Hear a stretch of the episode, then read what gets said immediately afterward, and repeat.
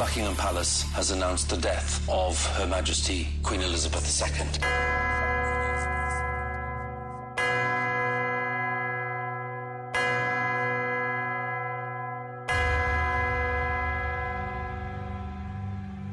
A message from our new king. I speak to you today with feelings of profound sorrow. Throughout her life, Her Majesty the Queen, my beloved mother, was an inspiration, an example to me and to all my family. And we owe her the most heartfelt debt any family could owe to their mother for her love, guidance, understanding, and example. She turned the rain to a rainbow. Queen Elizabeth was a life well lived, a promise with destiny kept, and she is mourned most deeply in her passing.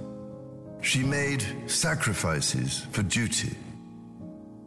Her dedication and devotion as sovereign never wavered through times of change and progress, through times of joy and celebration, and through times of sadness and loss.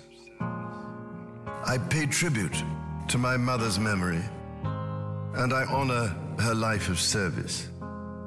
As the Queen herself did with such unswerving devotion, I too now solemnly pledge myself, throughout the remaining time God grants me, to uphold the constitutional principles at the heart of our nation. Cause sometimes I look in her eyes, and that's where I find a glimpse of us. In a little over a week's time, we will come together as a nation, as a commonwealth, and indeed a global community, to lay my beloved mother to rest. Fly, fly away.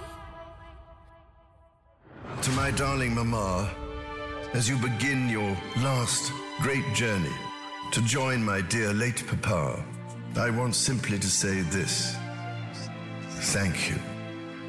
Thank you for your love and devotion to our family and to the family of nations you have served so diligently all these years.